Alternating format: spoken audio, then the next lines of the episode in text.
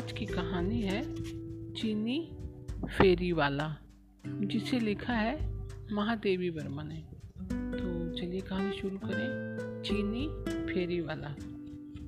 मुझे चीनियों में पहचान कर स्मरण रखने योग्य विभिन्नता कम मिलती है।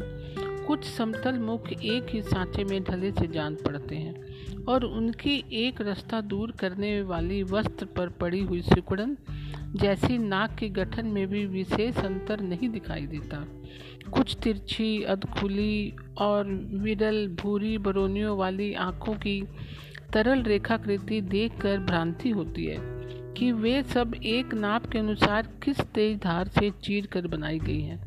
आकार, प्रकार, वेशभूषा सब मिलकर इन दूर देशों को यंत्र चालित पुतलों की भूमिका दे देते हैं।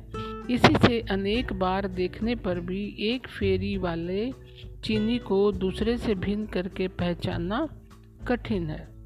पर आज मूर्खों की समबस्ती में मुझे एक मुख आर्द नीलिमाई आँखों के साथ स्मरण आता है, जिसकी मौन भंगिमा कहती है, हम कार्बन की कॉपियाँ नहीं हैं, हमारी भी एक कथा है। यदि जीवन की वर्णमाला के संबंध में निर्छर नहीं तो तुम पढ़कर देखो ना। कई वर्ष पहले की बात है, मैं तांगे से उतरकर भीतर आ रही थी और पूरे कपड़े का गट्ठर बाएं कंधे के सहारे पीठ पर लटकाए और दाहिने हाथ में लोहे का गज घुमाता हुआ चीनी फेरी वाला फाटक से बाहर निकल रहा था। संभवतः मेरे घर को बंद पाकर वह लौट रहा था। कुछ लोग मेम साहब दुर्भाग्य का मान चीना, उसे क्या पता कि यह संबोधन मेरे मन में रोज की तरह उठ जाता है। भैया, माता जी, जीजी, दीदी, बिटिया आदि ना जाने कितने संबोधन से मेरा परिचय है और सब मुझे प्रिय हैं। पर यह विजातीय संबोधन मानो सारा परिचय छीन कर मुझे गौन में खड़ा कर देता है। इस संबोधन के उपरांत मेरे पास से निराश होकर लौटना असंभव नहीं तो कठिन तो अवश्य। मैंने अवज्ञा से उत्तर दिया, मैं विदेशी फ़ौरन नहीं खरीदती, हम फ़ौरन हैं, हम तो चाइना से आता है। कहने वाले के कंठ में सरल विस्मय के साथ उपेक्षा की चोट से उत्पन्न चोट भी थी। इस बार रुककर उत्तर देने वाले को ठीक से देखने की इच्छा हुई। मेरी उपेक्षा से उस विदेशी को चोट पहुंची। यह सोचकर मैंने अपनी नहीं को और अधिक कोमल बनाने का प्रयास किया। मुझे कुछ नहीं चाहिए भाई। चीनी भी विचित्र निकला, भाई? हमको भाई बोला है तब जरूर लेगा। हाँ, होम करते हाथ जला वाली कहावत हो गई। विवश हो कहना पड़ा, देखो तुम्हारे पास क्या है। चीनी बरामदे में कपड़े का गट्ठर उतारते हुए बोला, बहुत अच्छा सिल्क लाता है सिस्टर, चाइना सिल्क, क्रेप। बहुत कुछ कहने सुनने के बाद 2 मेज पोस्ट खरीदना आवश्यक हो गया। सोचा इतनी कम बिक्री होने के कारण चीनी अब भी इधर आने की भूल ना करेगा। पर कोई 15 दिन बाद वह बरामदे में अपनी गठरी पर बैठकर गज को फरस पर बजा बजा कर गुनगुनाता मिला। मैंने व्यस्त भाव से कहा, मुझे कुछ नहीं लेना। चीनी खड़ा होकर ड्रब से कुछ निकालते हुए बोला, सिस्टर का वास्ते है कि लाया है, बहुत बेस्ट, सब सेल हो गया, हम इसको पॉकेट में छिपा कर लाता है। देखा कुछ रुमाल थे। मेरे मुख के निषेधात्मक भाव को लच करके वह बोला, सिस्टर का वास्ते लाता है, सिस्टर के वास्ते लाता है। मन में सोचा, अच्छा भाई मिला है। अपनी कथा सुनाने के लिए भी वह विशेष उत्सुक रहा करता था, पर कहने सुनने वालों के बीच की खाई बहुत गहरी थी। उसे चीनी और बर्मी भाषाएं आती थी, जो कथाएं हृदय का बांध तोड़कर दूसरों को अपना परिचय देने के लिए बह निकलती हैं, वे प्रायः करुण होती हैं और करुणा की भाषा शब्दहीन रहकर भी बोलने में समर्थ है। चीनी फेरी वाले की कथा भी इसका अपवाद नहीं। जब उसके माता पिता ने मॉडले आकर चाय की छोटी सी दुकान खोली तब उसका जन्म नहीं हुआ था। उसे जन्म देकर और 7 वर्ष की बहना के संरक्षण को देकर जो परलोक सिधारी, उस अनदेखी माँ के प्रति उस चीनी की अटूट श्रद्धा थी। संभवतः माँ ही ऐसा प्राणी है जिसे कभी ना देख पाने पर भी मनुष्य ऐसा स्मरण करता है जैसे उसके संबंध में कुछ जानना बाकी नहीं है। पिता ने जब दूसरी वर्मी चीनी स्त्री को गृहिणी पद पर अभिषिक्त किया, तब उन मातृहीनों की कठोर यातना की कठोर कहानी आरंभ हुई। उसके 5वें वर्ष में प्रवेश करते करते एक दुर्घटना में पिता की भी मृत्यु हो गई। कई बार पड़ोसियों के यहाँ रकाबियाँ धोकर और काम के बदले भात मांगकर बहन ने भाई को खिलाया था। व्यथा की कौन सी अंतिम मात्रा ने बहन ने उन्हें नन्हे हृदय का बांध तोड़ डाला, इसे अबोध बालक क्या जाने। उसकी सौतेली माँ ने उसकी बहन को बेच दिया। उसने बहन को ढूंढने का बहुत प्रयत्न किया, किंतु सफलता नहीं मिली। उसका नन्हा मन सोचता, पिता का पता मिल जाता तो ठीक रहता। चाय की दुकान का मालिक अब दूसरा था, परंतु पुराने मालिक के पुत्र के साथ उसके व्यवहार में सरदता कम नहीं थी। वह आने वालों से हकला कर पिता का पता पूछने लगा। कुछ ने उसे आश्चर्य से देखा, कुछ मुस्कुरा दिए। वह बहन को खोजने के लिए गली गली में मारा फिरता। इसी प्रकार भटकता हुआ वह गिरहकटों के गिरोह के हाथ लगा, और तब उसकी दूसरी शिक्षा प्रारंभ हुई। जैसे लोग कुत्ते को 2 पैरों पर बैठना, गर्दन ऊंची कर खड़ा होना, सलाम करना आदि सिखाते हैं, उसी प्रकार से सब उसे तंबाकू के धुएं और दुर्गंधित सांस में भरे कमरे में बंद कुछ विशेष संकेतों और हंसने रोने के अभिनय में पारंगत बनाने लगे।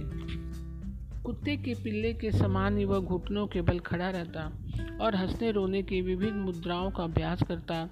उसकी हंसी का स्रोत उस प्रकार सूख चुका था कि अभिनय में भी वह बार भूल करता था और मार खाता, पर क्रदन उसके भीतर इतना अधिक उमड़ा रहता था कि जरा मुंह बनाते ही दोनों आँखों से गोल बूंद निकल आती और पतले समानांतर रेखा बनाती। इसे अपनी दुर्लभ शिक्षा का फल समझकर रोओं से काले उदर पर पीला सा रंग बांधने वाला उसका शिक्षक प्रसन्नता से उछलकर उसे 1 लाख जमा कर पुरस्कार देता। वह दल बर्मी, चीनी, श्यामी आदि का सम्मिश्रण था।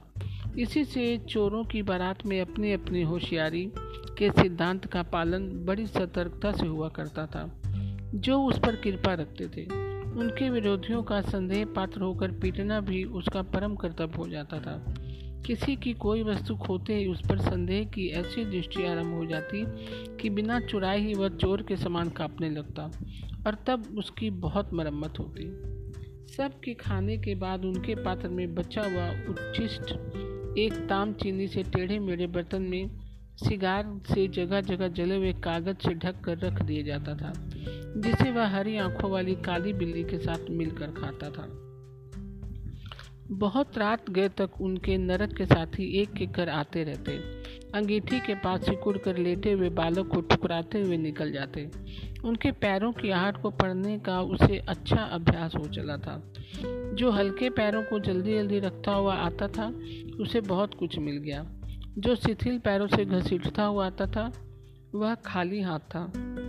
जो धम करता हुआ आता, वह किसी से झगड़ा करके आता था।